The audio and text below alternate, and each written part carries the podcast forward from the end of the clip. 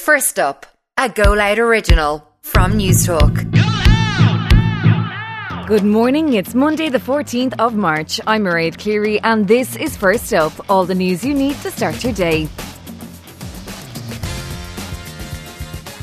On this morning's edition, the US warn of harsh consequences if China comes to Russia's aid. Micheál Martin travels stateside ahead of St Patrick's Day, and social welfare recipients receive a once off €125 Euro additional payment. First up this morning, the US says China will face harsh consequences if it aids Russia in its invasion of Ukraine. Unnamed officials have told multiple US news outlets that Russia asked China to provide military assistance after it began the invasion. The Chinese embassy in Washington said it was not aware of this request. The warning comes ahead of a meeting in Rome today between top US and Chinese officials. Meanwhile, Ukraine's President Vladimir Zelensky has repeated calls for a no fly zone over his country country.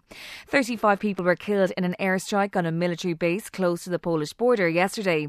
Speaking to a translator, Volodymyr Zelensky issued this warning to NATO. If you do not close our sky, it is only a matter of time before Russian missiles fall on your territory, NATO territory, on the homes of citizens of NATO countries. The Taoiseach will travel to Washington, D.C. this afternoon for a five day diplomatic trip to mark St. Patrick's Day. Micheál Martin will meet President Joe Biden on Thursday. First up's political correspondent Sean Defoe has more. Micheál Martin's first in person St. Patrick's Day meeting with Joe Biden comes under the cloud of war in Ukraine, with the EU and US response likely to feature heavily in the discussions. But the Taoiseach will be hoping to take full advantage of Joe Biden's Irish roots to build stronger bridges with the US. It's hotly rumoured a visit to Ireland by the President will be confirmed this week as part of Thursday's festivities. The fate of the undocumented Irish will also be pushed by the Taoiseach, with some diplomats believing with Democrat control of the White House and Congress, this may be a now now or never moment. There's work to do as well on the financial front to ensure continued US investment in Ireland in the wake of a global minimum rate of corporation tax being agreed. Micheál Martin's time as Taoiseach has been one of constant crisis between COVID and now the war. He won't be Taoiseach this time next year, and his one White House visit couldn't come at a more important time. Social welfare recipients will see an additional payment in their weekly rate from this morning. The government's once off fuel allowance payment of €125 Euro comes into effect today with up to 372,000 recipients.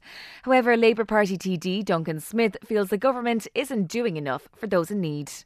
This payment was announced over a month ago prior to the Russian war on Ukraine, which has seen a spiralling cost for the likes of domestic heating oil, uh, domestic gas prices, and most recently we have seen an increase in the price of a bag of coal, which would be up 50% based on prices uh, six months ago.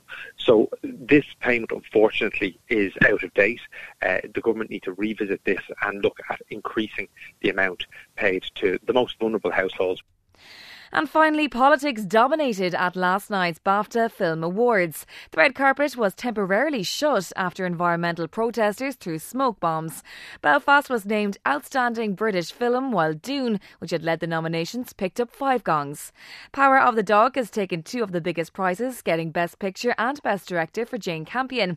Host Rebel Wilson also took aim at the British government over Partygate as she wrapped up the show, which was shown on BBC One. I can't wait for the after party. It's going to go off. I think it's at number 10 Downing Street, so I'll see all of you there.